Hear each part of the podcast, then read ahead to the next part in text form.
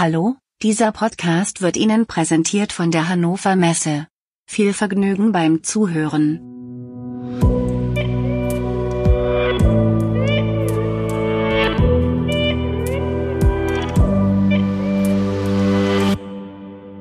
Liebe Zuhörerinnen, liebe Zuhörer, herzlich willkommen zur Kurz-KI-Folge KI in der Industrie zum Thema Normungs-Roadmap KI. Mir zugeschaltet ist Christoph Legert. Christoph trägt viele verschiedene Hüte. Er wird sie uns gleich bestimmt kurz vorstellen. Der Hut, um der es sich bei unserer heutigen Podcast geht, ich denke, ist der des Lead Key Expert Artificial Intelligence beim Standardization Council Industrie 4.0. Stimmt das, Christoph? Guten Morgen. Äh, guten Morgen, Peter. Ja, das äh, ist sicherlich ähm, in dem Kontext die richtige Rolle, ja. Dann stell dich doch bitte kurz unseren Zuhörerinnen, unseren Zuhörern vor. Was machst du äh, nebenbei oder auch diesbezüglich? So alles, was hast du eventuell schon vorher ähm, gemacht? Ja, ähm, vielleicht ein ganz kurzer Abriss. Mein, meine Hauptaufgabe ist, äh, die Digitalisierung eines mittelständischen Maschinenbauunternehmens voranzutreiben, der Hikuma GmbH, die aber äh, per se noch zu einer größeren Gruppe, nämlich der Dürr Group, letztendlich gehört. Und äh, als Bestandteil der Dürr Group da in einem Konstrukt namens Teamtechnik Group, das ist der Teil der Dürr Group, zu der wir dann letztendlich gehören, ähm, uns äh, für das Thema Maschinen, Sondermaschinenbau, Maschinenbau in der Kunststoffindustrie, für die Medizinbranche beschäftigen. Da bin ich für die Digitalisierung, unter anderem eben für den Bereich IKUMA verantwortlich. Und äh, als zweite Aufgabe und auch ähm, Anstellung letztendlich bin ich bei der, beim VDE, dem Verband der Elektrotechnik, Elektronik und Informationstechnik, die die Normung vorantreiben im, in Form der Deutschen Kommission Elektrotechnik, der DKE. Und äh, dort übernehme ich die Koordination, die nationale Koordination der Normung von KI in Industrie 4.0. Und dadurch kommt auch die Rolle des Standardization Councils zustande.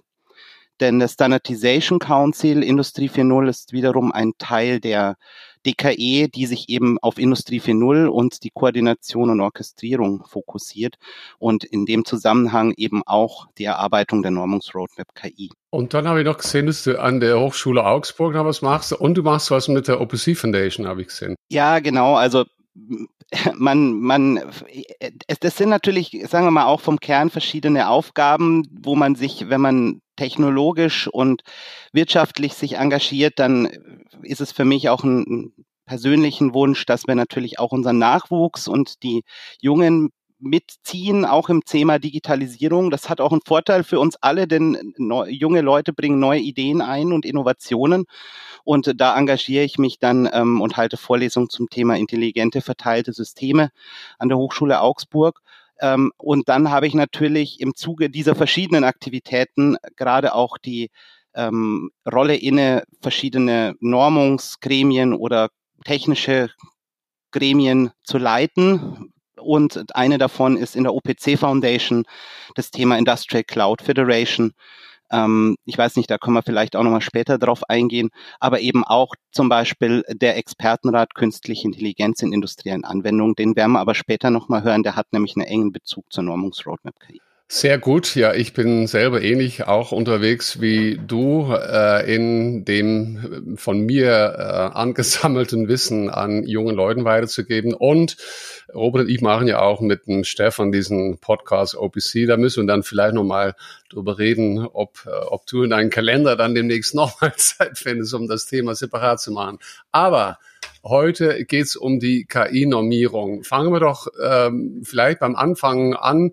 Ganz kurz, was ist Normierung? Äh, wozu brauchen wir überhaupt Normen, Standards? Gibt es einen Unterschied zwischen Normen und Standards? Vielleicht teilst du ein, zwei Beispiele aus dem äh, Alltag mit unseren Zuhörern. Ich versuche mal einen kurzen, eine kurze Erläuterung äh, zu den Themen Normen, Standardisierung und damit zusammen auch nochmal das Wort Regulierung. Das sind ja drei Begriffe, die auch häufig im Kontext KI fallen.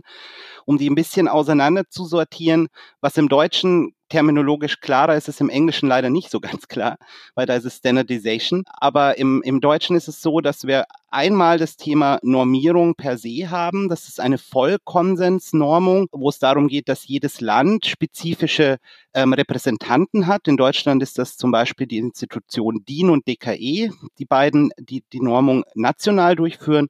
Und im internationalen Kontext haben dann jede Nation letztendlich eine entsprechende Repräsentanz.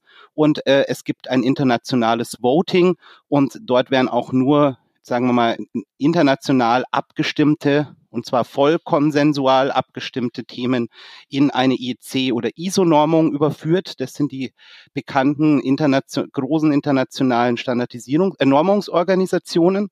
Und dem gegenüber steht die Standardisierung. Die Standardisierung zeichnet sich dadurch aus, dass wir eben nicht den Vollkonsens benötigen. Also nicht alle sind damit einverstanden, sondern es reicht, wenn eine Gruppe damit einverstanden ist und das dann auch so publiziert. Und da kann man sich vorstellen, die IEEE zum Beispiel als Standard Development Organization, die als eine Institution, die nicht zwangsläufig vollkonsensual über, das, über die ganze Welt, über alle Nationen hinweg arbeitet, sondern mit seinen Experten, die in der IEEE sind oder die in anderen Gremien wie der OPC Foundation oder IO-Link ähm, industrielle Zusammenschlüsse bilden. Die Bluetooth funktioniert ähnlich, ähm, die dann in, in, in Form von technischen Gruppen, die Mitglieder bei dieser Institution sind, Spezifikationen erarbeiten. Das sind dann Standards. Und äh, die Normungsinstitutionen wie DIN und DKE, aber auch ISO und IC haben auch ein Format, das in die Standardisierung Einzug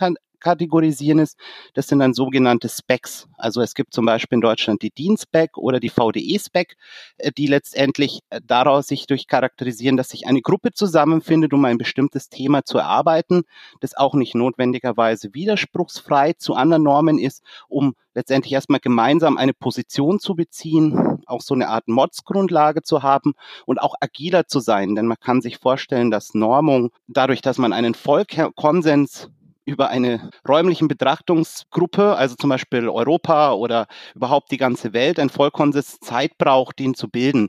Da ist dann ein, ein schnellerer Zyklus bei der Standardisierung beispielsweise möglich. Ja. Mhm, kann man vorstellen. Okay. Ach, mhm. Peter, und, und das Thema Regulierung vielleicht noch, weil wir häufig bei KI ja auch dann von, von äh, beispielsweise regulatorischen Rahmenbedingungen sprechen, die zum Beispiel im Kontext der EU passieren. Die Regulation schafft Rahmenbedingungen, die gelten müssen, um beispielsweise ja Werte zu hinterlegen, die in einem Rechtsraum oder einem Betrachtungsraum gelten sollen, ethische Werte beispielsweise oder andere und die beformulieren aber aus aus politischer Sicht nur, was erreicht werden soll und nicht wie. Und äh, zum Beispiel auch im Bereich funktionale Sicherheit oder Safe Sicherheit im Allgemeinen, zum Beispiel funktionale Sicherheit, das Menschenleben nicht gefährdet werden dürfen. Und das ist eine Grundregel, das definiert man als regulatorische Rahmenbedingungen, aber wie man das macht, definieren dann Normen und um letztendlich da einen Prozess beispielsweise als Leitplanken an die Hand zu geben, wie man sichere Systeme bewertet, wie man Systeme bewertet, wie man sie absichert und ähnliches. Das heißt, Regulation schafft den größeren Rahmen dann wiederum auch und Normen definieren, wie man solche regulatorischen Rahmenbedingungen einhält. Sehr gut. Du hast ganz klar diese Regulierung Regulierung von der Normierung, Standardisierung wieder was gelernt. Ähm, das ist nicht neu, das gibt es seit lange, lange, lange Zeit. Äh, jetzt KI ist noch relativ neu. Jetzt gibt's dann die KI-Normierung. Wir gehen äh, gleich in mehr Detail darauf ein. Gibt es da jetzt äh, einen, einen, einen strukturellen neuen Ansatz diesbezüglich oder sagst du, na, genau, die KI ist relativ neu, sag mal in den letzten 10, 20 Jahren und die wird jetzt normiert, reguliert, oder standardisiert, so wie es in der Vergangenheit auch andere, sag mal, technologische Ansätze gegeben hat, die dann normiert, reguliert oder standardisiert wurden. Mhm.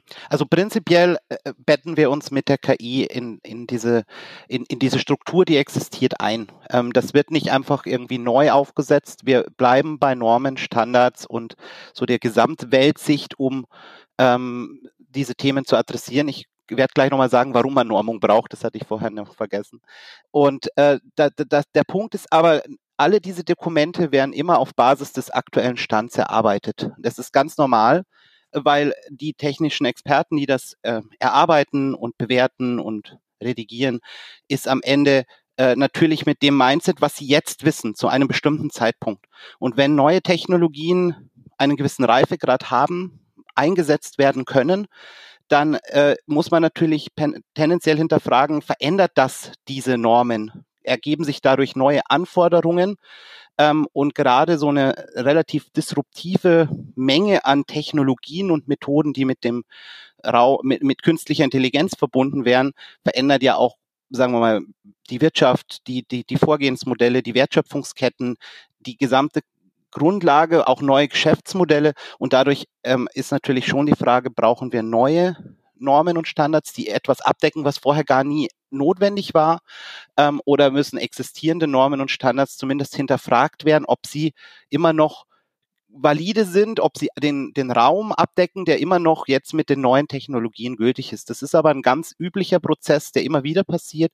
Bei KI ist allerdings der, sagen wir mal, die, die Menge der Veränderung vielleicht größer als bei vielen Innovationen, die davor stattgefunden haben. Und Vielleicht ganz kurz noch, warum müssen wir uns mit, sollten wir uns mit Normen und Standards auseinandersetzen, außer dass wir vielleicht regulatorische Rahmenbedingungen verfeinern? Am Ende, gerade im Thema Industrie 4.0, ähm, Digitalisierung im Allgemeinen verändern wir Wertschöpfungsketten. Wir sind zunehmend vernetzter. Wir haben jetzt einen Audiopodcast, äh, der nicht physisch nebeneinander stattfindet. Jeder kann ihn sich auf der Welt in kurzer Zeit anhören.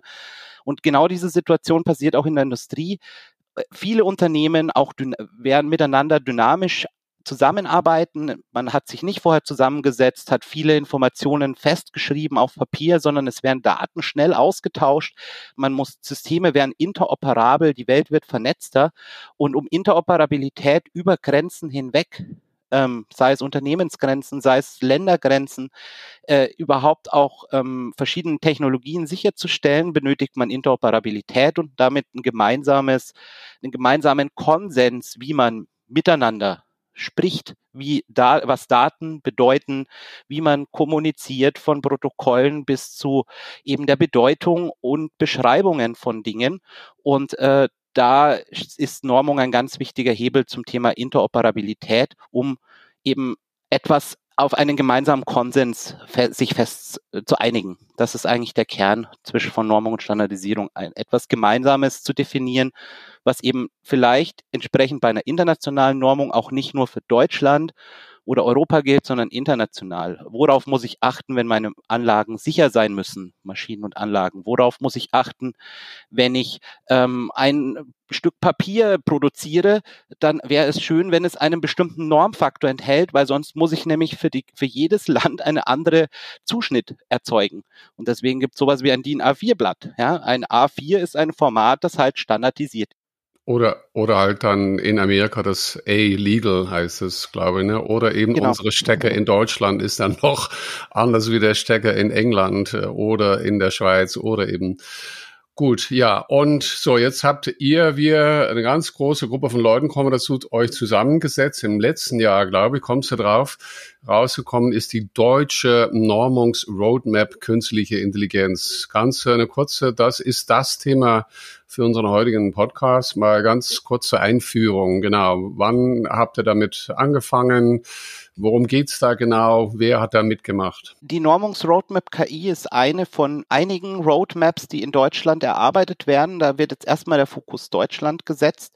Wir haben damit äh, im Jahr ich glaube 2000, Ende 2019 angefangen. Veröffentlicht wurde sie im November 2020. Das heißt, wir haben ein Jahr dran an der ersten Version gearbeitet und wir kommen sicher auch noch später dazu. Wir, die wird auch kontinuierlich aktualisiert, denn die Version 2 ist gerade in Bearbeitung. Um vielleicht den Hörern auch ein bisschen einen Kontext zu geben, die nicht in dieser Normungswelt zu Hause sind, warum wir Normungsroadmaps brauchen und was, was, was die Rolle davon ist. Per se ist die Kernfrage, auf was muss man beispielsweise aus Sicht unterschiedlicher Stakeholder achten, im Kontext der Normung, wenn man perspektivisch nach vorne sieht. Und ähm, da die Stakeholder sind einerseits natürlich die Regierung, gibt es Notwendigkeiten zur Regulierung, zur Forschungsförderung, aber vor allem auch, wo gibt es Handlungsbedarfe für die Normung, also sprich als Adressaten die tatsächlichen Normungs- und Standardisierungsorganisation, wo brauchen wir Rahmenbedingungen, um ein bestimmtes Thema adressieren zu können.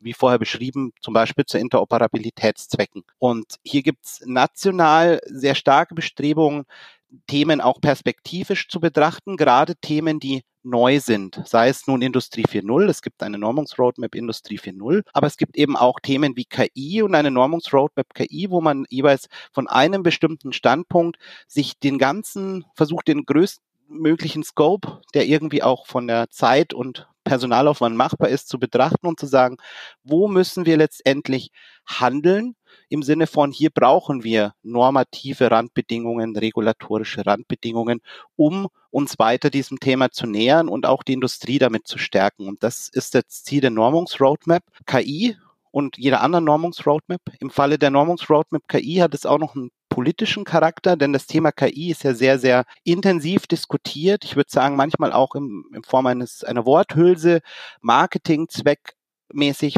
verwendet. Und die, die Kernfrage ist, wie stellt sich Deutschland auch im internationalen Kontext dazu auf? Einerseits natürlich hinsichtlich Europa. Was muss man da im, im Kontext Europäische Kommission und europäischer Normung tun?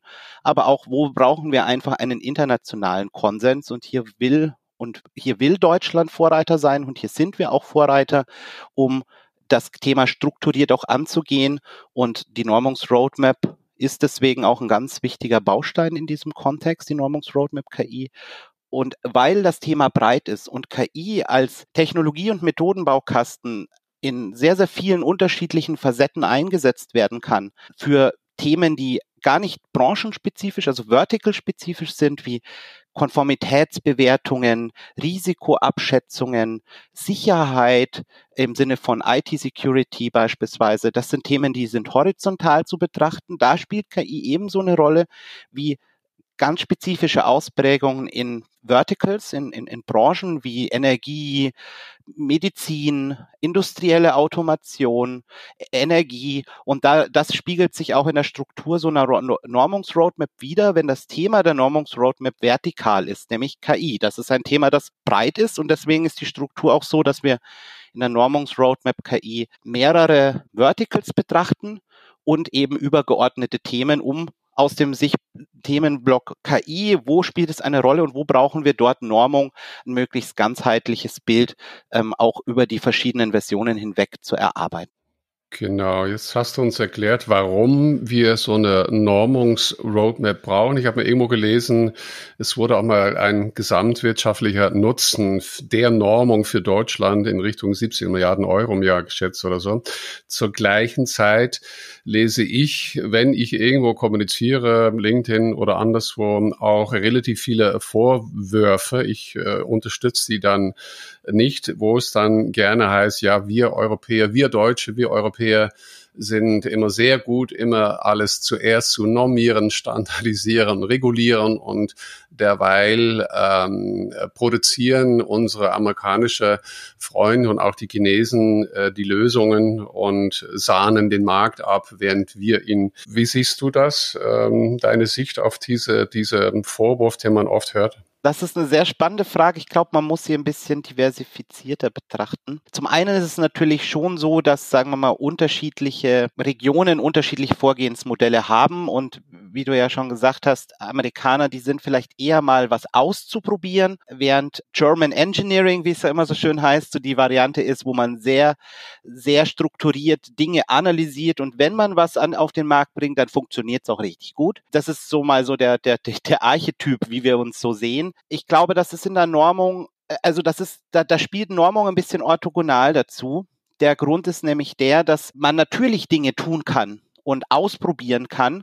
Aber wenn wir über viele Unternehmen und Unternehmensgrenzen hinweg etwas ähm, beispielsweise austauschen müssen, dann fangen wir an, dass wir uns auf irgendwas einigen müssen. Und äh, entweder wir sind halt sehr durch starke Unternehmen getrieben, die einen de facto Standard schaffen, das ist häufig auch jetzt im, im Kontext amerikanischer Unternehmen der Fall. Oder wir sind eben eher von der Sorte, dass wir sagen, wir, wir setzen uns gemeinsam hin und einigen uns über viele Unternehmen hinweg auf etwas. Und das ist dann die Normung. Das heißt, auf der äh, und Standardisierung. Das heißt, ähm, ich glaube, wir können davon ein bisschen lernen als, als, als Deutsche und das tun wir bereits, indem wir das, unsere ähm, stringente analytische Vorgehensweise durch immer wieder verproben und immer wieder ausprobieren in einem größeren Kontext auch machen. Und das tun ja Unternehmen auch, wenn sie nicht schon ein Produkt haben. Ähm, sie probieren sehr, sehr viel aus und das sind auch Themen, die wir als Deutsche momentan tun, sei es nun in der Plattformindustrie für Null, in Form von Testbeds,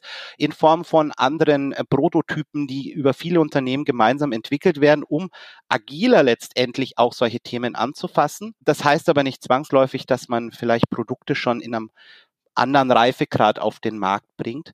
Was die Normung angeht, muss man ganz ehrlicherweise sagen, ist die Welt auch noch mal ein bisschen anders aufgeteilt. Da erkennt man vor allem Unternehmen, die äh, auf oder Länder, die andere marktwirtschaftliche Basis haben. Ähm, in Europa sind wir, würde ich sagen, demokratisch und so, haben wir eine soziale Marktwirtschaft und das bedeutet für uns am Ende auch, dass Normung Aufgabe der Unternehmen ist. In anderen Ländern ist es beispielsweise in Asien, ist die, ist die Struktur anders. Da kommt sehr, sehr viel durch die Regierung und äh, Beispiel in China ist Normung etwas, was in, in Hand der Regierung steht und wo Normungsroadmaps nicht von Industrien entwickelt werden und an die, Indust an das, die Regierung veröffentlicht werden, sondern andersrum, dass letztendlich Unternehmen befragt werden, eine Normungsroadmap aber in Form einer globalen oder in einer Form einer nationalen Strategie in China beispielsweise eine, eine Rolle spielen, um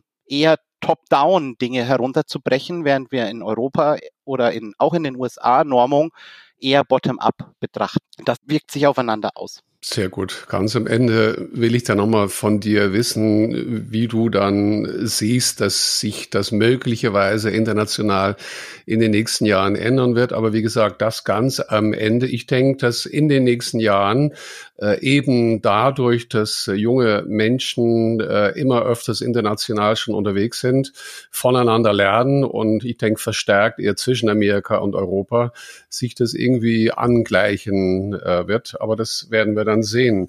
Ja, ähm, beteiligt an dieser Normungs-Roadmap waren, ähm, DIN waren äh, VDE, DKE, da gab es eine hochrangige Steuerungsgruppe und sehr, sehr viele Firmenteilnehmer. Ich habe irgendwo gelesen, nicht der Größere entscheidet, sondern der Konsens. Äh, trotzdem darf man davon ausgehen, dass da dann vorrangig äh, ähm, Repräsentanten von größeren Firmen unterwegs sind, oder? Also ich würde jetzt mal sagen, grundsätzlich geht in, in der Normung nicht immer Big is Beautiful. Je mehr Leute man hat, umso länger dauert ein Konsens. Bei der Normungsroadmap ist der Vorteil schon, dass wir groß, dass wir sehr, sehr viele Teilnehmer haben und eine sehr, sehr breite Perspektive haben, weil wir natürlich auch als Thema breit aufgestellt sind. Wir auch äh, und eine gewisse Objektivität wahren wollen. Das heißt also dadurch, dass wir äh, ja objektiv das Thema betrachten, was wirklich benötigt wird und wir aber keinen, also im Verhältnis bei Normungsgremien ist es ganz klar so, dass zum Beispiel ein Unternehmen auch nur eine Stimme hat, selbst wenn zehn Leute drin sitzen von diesem Unternehmen. Das, äh, bei einer Normungsroadmap ist es eher ein bisschen kreativer, arbeitender Modus und dementsprechend ist es durchaus von Vorteil, dass man ähm, auch viele Personen von vielen Unternehmen dabei hat, weil man eben keine so strengen, stringenten Regula äh, Regeln hat hinsichtlich, wer darf wie viel voten, weil man gar nichts votet, sondern erstmal nur Erkenntnisse über die Perspektive formuliert. Das ist, deswegen ist die Größe der Normungsroadmap KI ein wichtiger Faktor, um auch objektiv zu sein, unabhängig davon, dass wir viele Themen auch adressieren. Es ist ein sehr breit gefächerter Teilnehmerkreis. Es sind natürlich in der, jetzt speziell für die Automatisierung gesprochen, etablierte mittelgroße bis große Unternehmen, die auch die Ressourcen haben und die Expertise in-house haben, ähm, per, ausreichend Personen für diese unterschiedlichen Themen auch abzustellen. Ich möchte jetzt keine Namen nennen, aber natürlich kann ein Unternehmen, das ähm, sechsstellige Mitarbeiterzahlen hat, vielleicht drei sehr, sehr gute Experten in so eine Normungsroadmap auch involvieren, die auch maßgeblich beitragen können, während ein kleines Unternehmen mit zehn Personen, wo es vielleicht einen KI-Experten gibt, der architektonisch auch größere Perspektiven hat, der ist natürlich auch vom Vergleich her schmerzvoller abzustellen von den kleineren Unternehmen. Insofern haben wir da schon ein gewisses Gefälle von den Anteilen der großen und der kleinen Unternehmen, aber ich freue mich sehr, dass wir auch viele, einige Start-ups, kleinere Unternehmen mit dabei haben und die Meinung der breiten Unternehmen auch der kleineren Unternehmen auch über die Verbände abgedeckt ist. Also gerade in der industriellen Automation war es uns wichtig, für den Bereich äh, industrielle Automation und KI auch alle Verbände und deren Perspektive mit abzudecken. Das heißt, wir haben für den Bitkom, also den IT-Verband, den VDMA, Verband Maschinen- und Anlagenbau und dem ZVEI, genauso wie mit den VDI Repräsentanten, die letztendlich auch wieder ihre Meinung, die die Interessen ihrer Verbandsmitglieder auch in dieses Thema hineinbringen. Und dadurch, äh, denke ich, haben wir ein relativ gut und breit aufgestelltes objektives Meinungsbild. Ihr habt in, in sieben Arbeitsgruppen gearbeitet. Du hast es schon erwähnt. Du hast selber den, die Arbeitsgruppe Industrielle Automation äh, geleitet. Vielleicht zwei, drei Worte als Einführung zu den anderen Arbeitsgruppen, die wir dann vielleicht später in etwas mehr Detail noch besprechen? Also du hattest ja vorher schon gesagt, es gab eine, eine Steuerungsgruppe, die war letztendlich die Gesamtorganisation und hat versucht, die oder versucht, und hat den, die, die Grundfäden in der Hand gehalten und die Arbeitsgruppenleiter ähm, eben Themen, die übergeordnet waren, ähm, wie, wie, wie, wie die Zertifizierung und Konformitätsbewertung oder Grundlagen. Diese Arbeitsgruppen haben letztendlich die allgemeinen Themen bearbeitet und darauf aufbauend waren dann ähm, vertikale Themen wie beispielsweise industrielle Automation, Medizin, Mobilität und Logistik, ähm, um ein paar Beispiele zu nennen, auch durch Arbeitsgruppenleiter repräsentiert, die dann letztendlich auf Ebene der Arbeitsgruppen sich äh, darum bemüht haben, die Themen miteinander zu verweben, um nicht zu komplexe Strukturen zu bilden in Form von, ja, wir haben über 600 Teilnehmer und jetzt setzen wir uns mal in einer Runde von 600 Teilnehmern zusammen und diskutieren. Das ist eben nicht effizient. Ja. Das geht nicht. Und wir werden uns dann später klar in unserem Podcast KI in der Industrie eben auf die von dir äh, geleitete Gruppe industrielle Automation äh, konzentrieren. Vorher äh, wurden aber auf höherer Ebene eine Liste von Handlungsempfehlungen erarbeitet.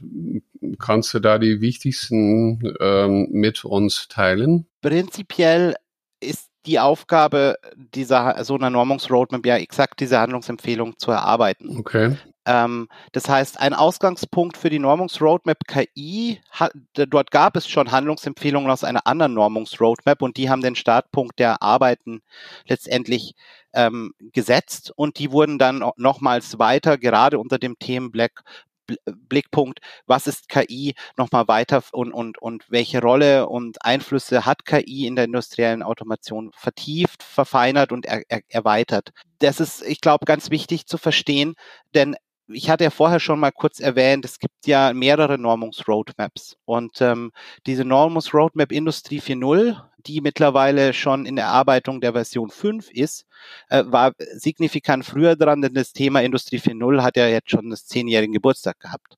Und drum, und bei einem Zyklus von ein bis zwei Jahren für so eine Normungsroadmap liegt man jetzt dann halt eben schon bei einer Version 5.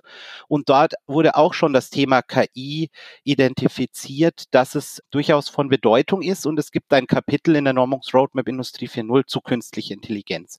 Jetzt ist es natürlich für den Leser außerhalb erstmal grundsätzlich von Bedeutung und auch für uns als deutsch-nationale Betrachtung von Bedeutung, dass wir nicht mehrere Normungsroadmaps haben, die zueinander inkonsistent sind. Das würde, das würde Fragen aufwerfen, warum das überhaupt so ist. Und äh, hier muss ich sagen, hat das Standardization Council Industrie 4.0 als Institution von DIN und DKE ähm, eine ganz wichtige Rolle, denn äh, in dem Zusammenhang wurde der, der Expertenrat Künstliche Intelligenz für industrielle Anwendungen gegründet, der das Thema ähm, KI in Industrie 4.0 im Kontext Normung, Standardisierung äh, betrachtet und da die Austauschplattform ist und letztendlich die Inhalte für die Normungsroadmap Industrie 4.0 Bereich künstliche Intelligenz, Perspektive Industrie 4.0 Betrachtungsraum künstliche Intelligenz ebenso bearbeitet wie das Kapitel industrielle Automation in der Normungsroadmap KI, Perspektive KI, Betrachtungsraum industrielle Automation. Also man guckt einfach von verschiedenen Perspektiven auf das Thema,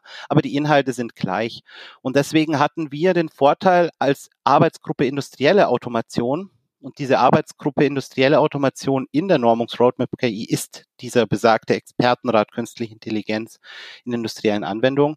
Ähm, den Vorteil, dass wir bereits Handlungsempfehlungen als Startpunkt hatten, die aus der anderen Normungsroadmap kamen und das als inhaltliche Arbeiten als Basis genommen haben, um Themenbereiche wie Datenmodellierung und Semantik, ähm, Vertrauen, Entwicklung vertrauenswürdiger KI-Systeme, ähm, der Mensch und KI aber eben auch ähm, die Use Cases von KI ähm, tiefer zu betrachten und daraus eben Handlungsempfehlungen zu erarbeiten, dass wir uns zum Beispiel Gedanken machen müssen, wo KI wirklich die Use Cases verändert und wo eigentlich KI-Einsatz und kein KI-Einsatz erstmal für den Norm keine Rolle spielt, ähm, auf Basis von Anwendungsfällen oder eben sich zu identifizieren, dass wir eine stärkere Semantik in den Daten brauchen, wenn wir unternehmensübergreifend, länderübergreifend Daten austauschen.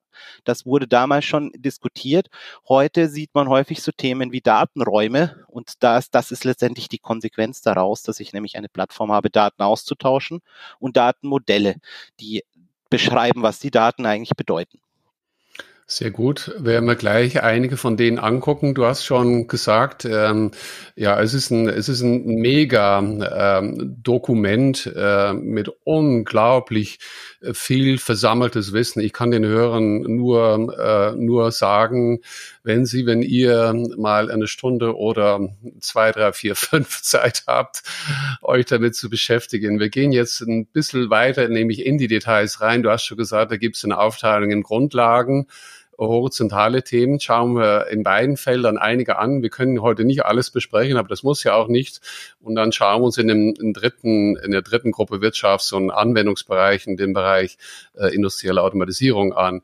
Äh, bei den Grundlagen habt ihr unter anderem euch ähm, die Begriffe der künstlichen Intelligenz angeschaut. Habt ihr euch auf eine geeinigt? ja, äh, nein. Ähm, also man muss dazu sagen, die Arbeitsgruppe oder die Erarbeitung einer Normungsroadmap bedeutet nicht zwangsläufig, dass man sich auf etwas einigt. Und auch nicht, dass man eine konsolidierte Aussage trifft. Denn die Arbeits in der Normungsroadmap und die Arbeitsgruppen, die das erarbeiten, haben ja zum Ziel, Missstände aufzudecken und Handlungsempfehlungen, wie zum Beispiel, wir brauchen eine einheitliche Definition von KI, weil schaut, da steht das, da steht das und da steht das, das passt doch nicht zusammen, ähm, zu formulieren, aber nicht zu sagen, wie es zu tun ist. Das ist Aufgabe der jeweiligen Normungs- und Standardisierungsgremien. Aber du hast es angesprochen und das ist etwas, was uns immer wieder in den Arbeiten auch ja, ich würde sagen, fehlt und auch wehtut, dass es nicht existiert, dass ähm, das Thema und der Begriff künstliche Intelligenz sehr, sehr schwammig, sehr, sehr blumig ist und die Definitionen, die existieren, sagen wir mal, auch ebenfalls diese, diese Vorgehen folgen, dass sie nicht vollumfänglich eine klare Aussage treffen, was ist KI und was ist es nicht. Und zum anderen, ähm, ja, teilweise mehr Fragen als Antworten geben am Ende. Und es wird, wird voll, das ist auch jetzt aktuell international eine sehr heiß debattierte Diskussion, ob man das sinnvoll definieren kann oder ob man eben vielleicht was wir in der Normungsroadmap gemacht haben, ist diesem, dieses Thema ein wenig umschifft, denn wir können natürlich kein Dokument zu KI, Normungs, zur Normung von KI herausgeben, ohne zu sagen, was eigentlich KI ist. Das wäre ja auch absurd, aber eine allumfassende, allgemeingültige Definition zu finden, ist halt äh, zumindest in diesem Zeitpunkt nicht möglich gewesen und drum auch auf Basis von Beispielen zu sagen, was ist KI und auch zu sagen, naja, was ist denn in unserem Kontext den wir jetzt gerade betrachten, ohne eine Aussage generell zu treffen, was ist für uns jetzt out of scope, was ist für uns jetzt hier mal nicht künstliche Intelligenz, weil man irgendwo ja einen Rahmen für so ein Dokument auch zeichnen muss. Ähm, aber die Forderung nach einer einheitlichen Definition ist auch eine der Handlungsempfehlungen. Die gibt es, ja, genau. Ich habe gesehen, ihr habt da verschiedene ähm, Definitionen, Begrifflichkeiten habt ihr zusammengetragen. Und bei der Klassifikation von Methodenfähigkeiten von KI greift ihr auf das Standardwerk von Stuart Russell und äh, Peter Norwink äh, zurück, unter anderem.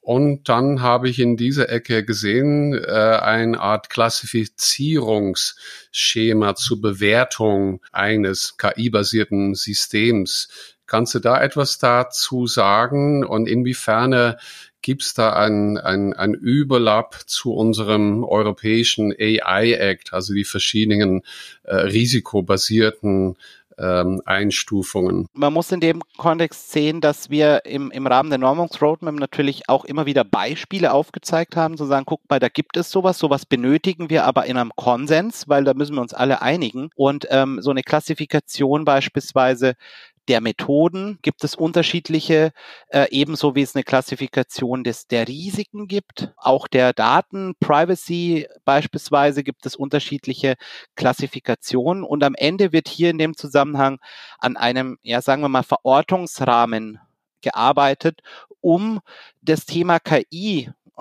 unter, fragen wir zehn Leute, kriegen wir zwölf Antworten, was KI ist, ähm, besser zu, zu, zu strukturieren und auch zu, insofern in, in, in Gruppen, in Klassen in irgendeiner Form einzuteilen, um zu sagen, naja, für diese exakte mehrdimensionale Klasse ähm, können wir bestimmte Regeln ableiten.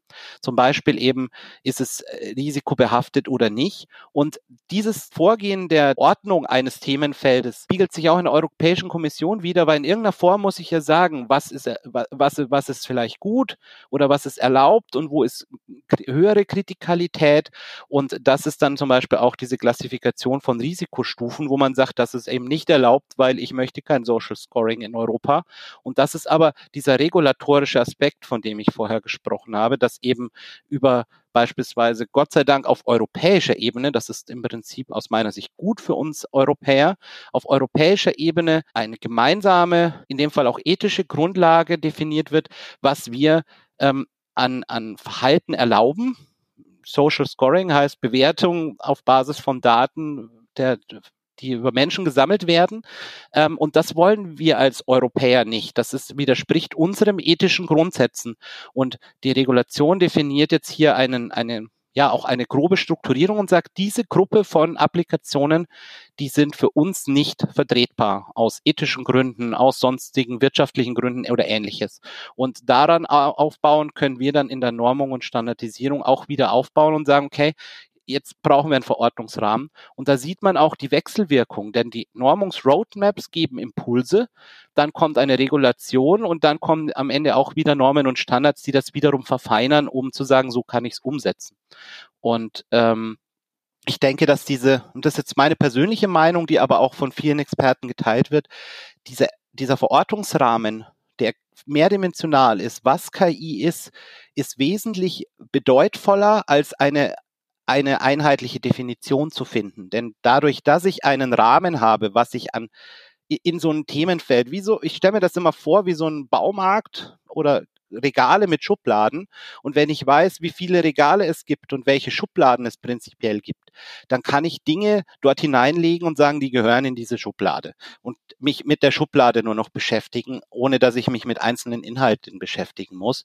Und wenn es dann wenn ich dann feststelle, es fehlt halt noch eine Schublade in meinen Regalen, dann muss ich nur noch eine Schublade hinzufügen, aber alles andere bleibt noch erhalten.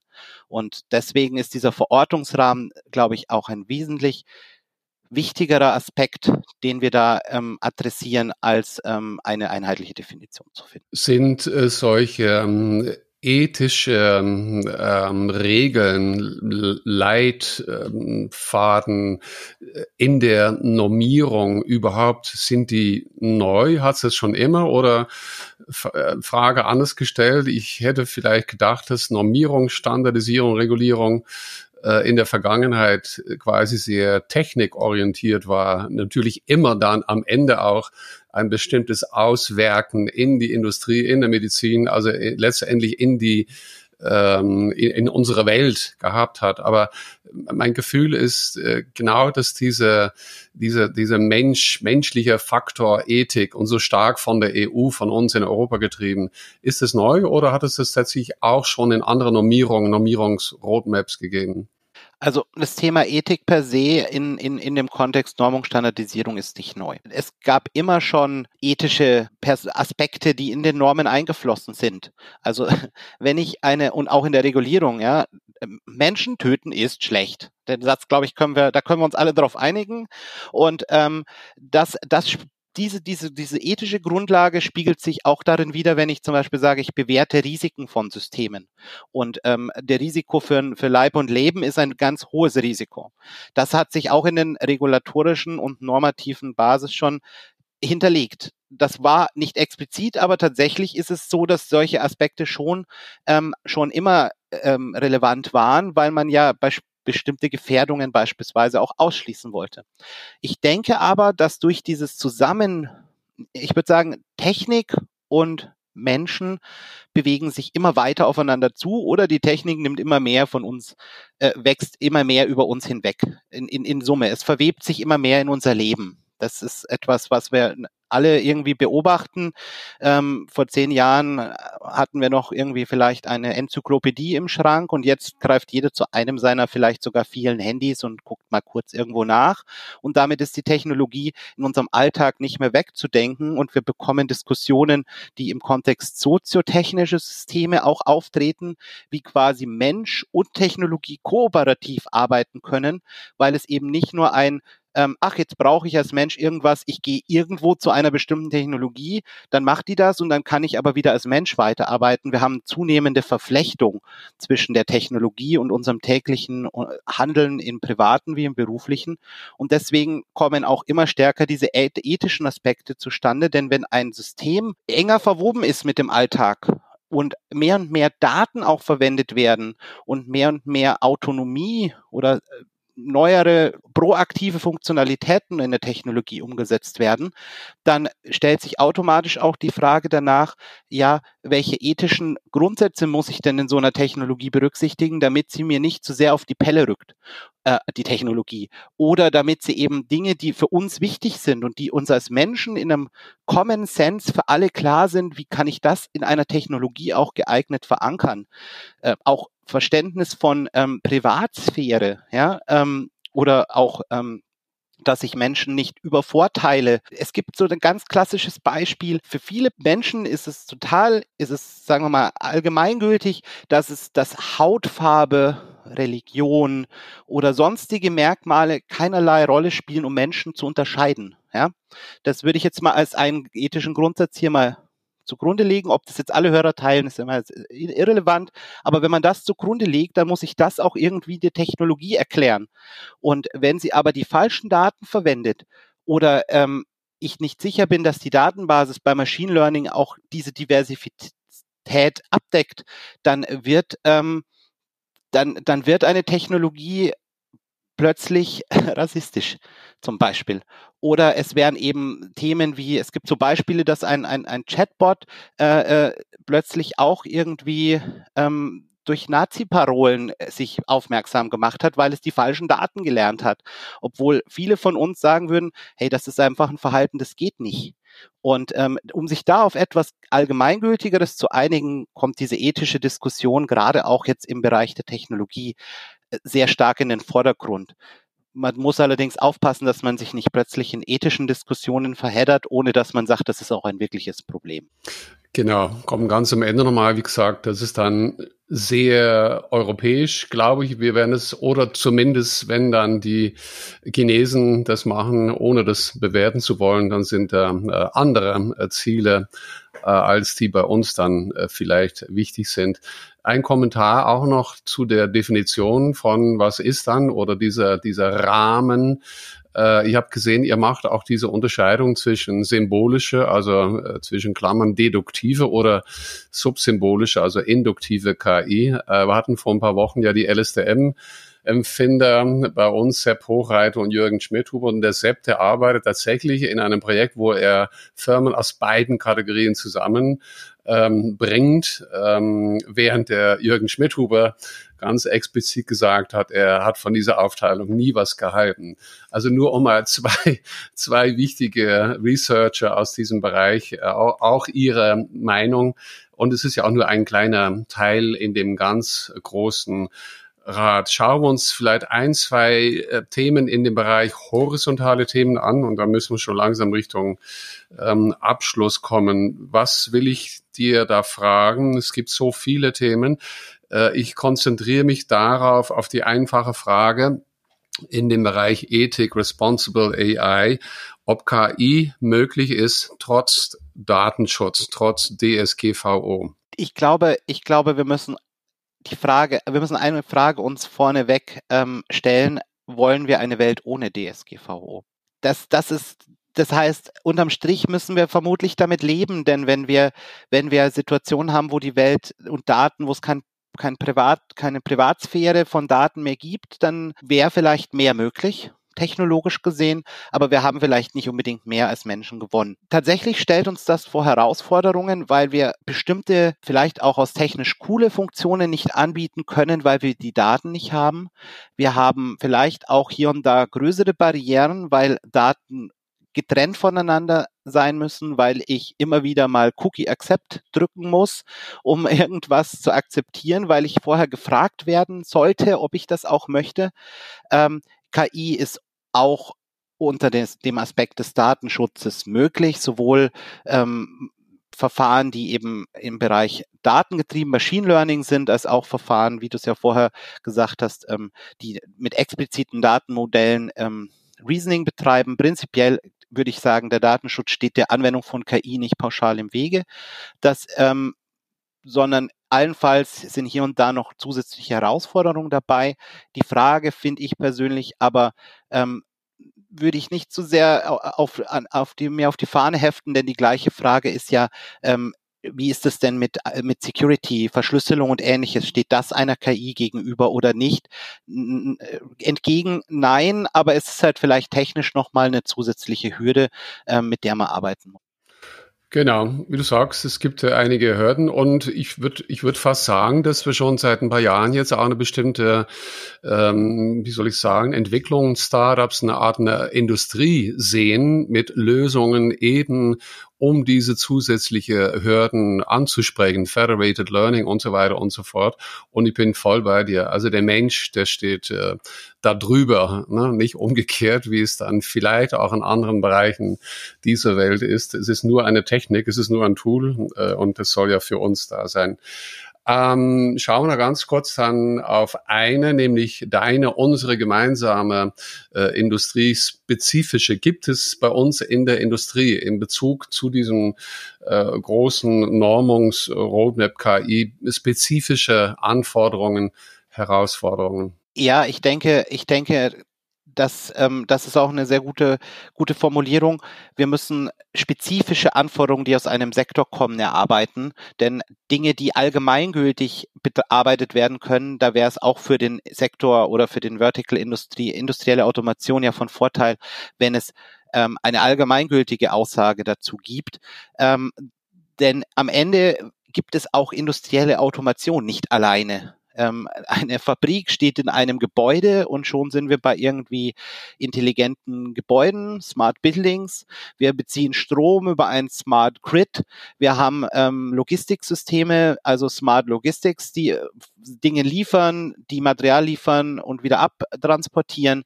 Es heißt, wir sind in einer vernetzten Welt und dementsprechend geht es in der industriellen Automation vor allem darum zu identifizieren, sind Regeln, die schon über viele Bereiche hinweg auch erarbeitet werden, sind die, sind die widerspruchsfrei zu dem, was wir auch an, an Regeln und, und, und gemeinsamen Verständnis in Form von Normen in der industriellen Automation schon haben.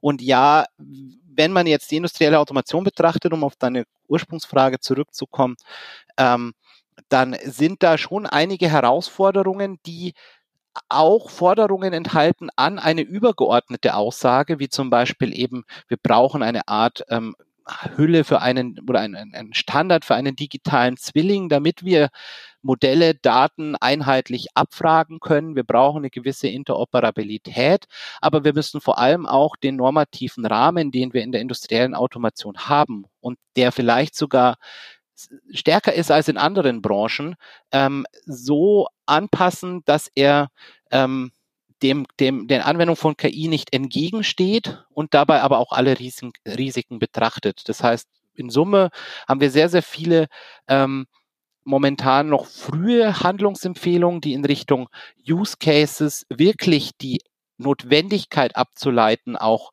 ähm, betreffen. Denn wir neigen natürlich schon dazu, auch in unserem Impuls, Dinge, neue Projekte zu starten, uns Themen anzunehmen. Jetzt möchte ich KI für Roboter machen. Jetzt möchte ich KI für irgendein bestimmtes Thema machen. Aber die Kernfrage ist, brauche ich denn dafür jetzt eine neue Norm? Und äh, demnach ist ein großer Themenbereich unserer Handlungsempfehlung darum, darauf bezogen, dass wir uns wirklich mal über die Anwendungsfälle und deren Bezug zu den Normen auch Gedanken machen, wo ich das wirklich brauche und wo eben Normen schon genauso gültig sind wie vorher, weil KI eben nicht alles verändert. Ich kann viele Lösungen jetzt auch mit KI umsetzen. Das ändert aber grundsätzlich nichts an der, an der, an der Anwendung und an dem Risiko, das sich da vielleicht durch entsteht. Auf der anderen Seite haben wir sehr, sehr einige Anforderungen und Handlungsempfehlungen, die auch in das Thema ja rechtliche Betrachtung bei Daten gehen und die Datenmodellierung und Datensemantik. Ähm, denn sowas wie ähm, wer haftet denn, wenn eine KI ähm, auf Basis von irgendetwas entscheidet äh, und dann passiert was? Ähm, dann hat man natürlich auch Haftungsfragen, die dem Einsatz von KI manchmal gegenüberstehen. Ähm, da einen Rahmen zu bilden, auch im rechts- und regulatorischen Rahmen. Das müssen einfach Aussagen getroffen werden, die nicht gar nicht in der Normung stattfinden in erster Linie.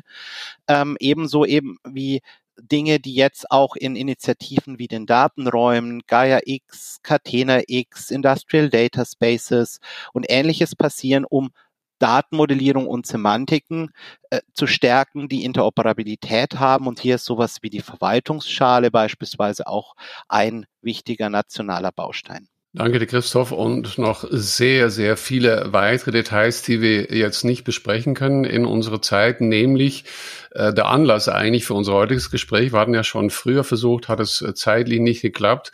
Die Normungs-Roadmap KI ist in die zweite Runde gegangen. Ich verstehe, dass es äh, jetzt äh, um unter anderem um soziotechnische Systeme, um Finanzdienstleistungen Energie, Umwelt ähm, geht. Ihr habt schon eine Auftaktveranstaltung gehabt. Bedeutet das, dass du da jetzt auch noch involviert bist oder nicht? Und wenn der ein oder andere Zuhörer sagt, oh ja, kann ich mich da auch einbringen, kann meine Firma sich einbringen, ist das dann noch möglich? Die Überarbeitung, also die neue Version 2 äh, bedeutet, dass wir nicht alles zurückstellen, was wir bisher gemacht haben, sondern wir führen die Arbeiten weiter. Es, wir hatten nur in Anführungszeichen ein Jahr für die Version 1 Zeit. Man schafft nicht alles in einem Jahr, denn Ressourcen sind immer endlich. Und ferner ist es auch so, dass die, die Welt sich ja weiterdreht, weiterentwickelt, neue Normen und Standards entstehen, neue Technologien entstehen, auch in diesem einen Jahr, weil KI ja ein sehr schnelllebiges Thema ist.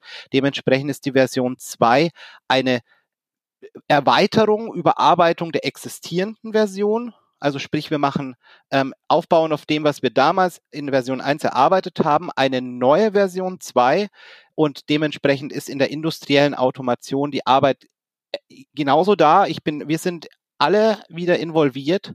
Ähm, die, der Expertenrat Künstliche Intelligenz in industriellen Anwendungen mit mir in, in der Leitung, um dieses Thema industrielle Automation, Normung und KI weiter voranzubringen, weiter zu verfeinern, die Themen so aufzuschlüsseln, auch neue Fokusthemen herauszugreifen, die wir in, einfach aus, aus Ressourcengründen in der ersten Version nicht geschafft haben.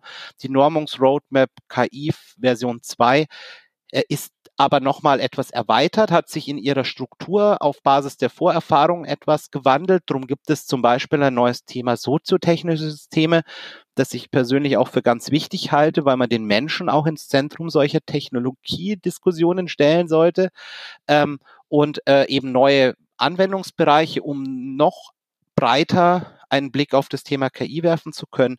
Industrielle Automation bleibt erhalten und hat schon äh, vermutlich auch noch mehr Arbeit denn je, ähm, denn wir haben immer mehr Entwicklungen in dem Bereich und wir jeder ist eingeladen, jederzeit auch uns ähm, in die Arbeitsgruppe hinzuzukommen. Wir sind eine Austauschplattform einerseits über die aktuellen e-, Entwicklungen, aktuellen Gegebenheiten in, in Normung, Standardisierung und in der Normung und Standardisierung auch mit Impulsen aus der, aus der Forschung, wenn dort Punktthemen entstehen. Wir sind und erarbeiten in unterschiedlichen Teilgruppen in, von Daten und Semantik über Mensch und KI. Wir haben autonome Systeme, wir haben funktionale Sicherheit, immer entsprechende kleinere Arbeitsgruppen, die sich diese Themenfelder auch gemeinsam erarbeiten und dann in der großen Runde so im Schnitt äh, alle ein bis äh, vier bis sechs Wochen ähm, dann auch nochmal in einer großen Runde austauschen. Und da sind wir auch in der industriellen Automation momentan schon mehr als 100 gemeldete Teilnehmer würde sagen, regelmäßig immer so zwischen 30 und 35 Teilnehmern in den Sitzungen, in den größeren Sitzungen. Also wer da Interesse hat, sich gerne einfach bei mir melden. Wir freuen uns über jede Meinung, die letztendlich unser Gesamtbild noch zusätzlich objektiviert oder eben auch verifiziert und validiert.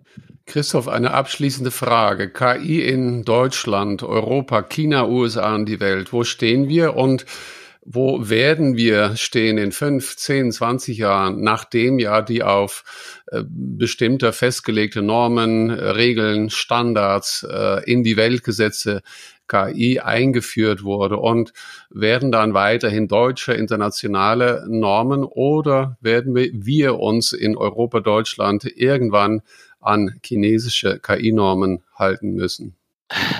Eine, eine sehr gute Frage. Ich, ich weiß nicht, ob ich die allumfassend momentan beantworten kann.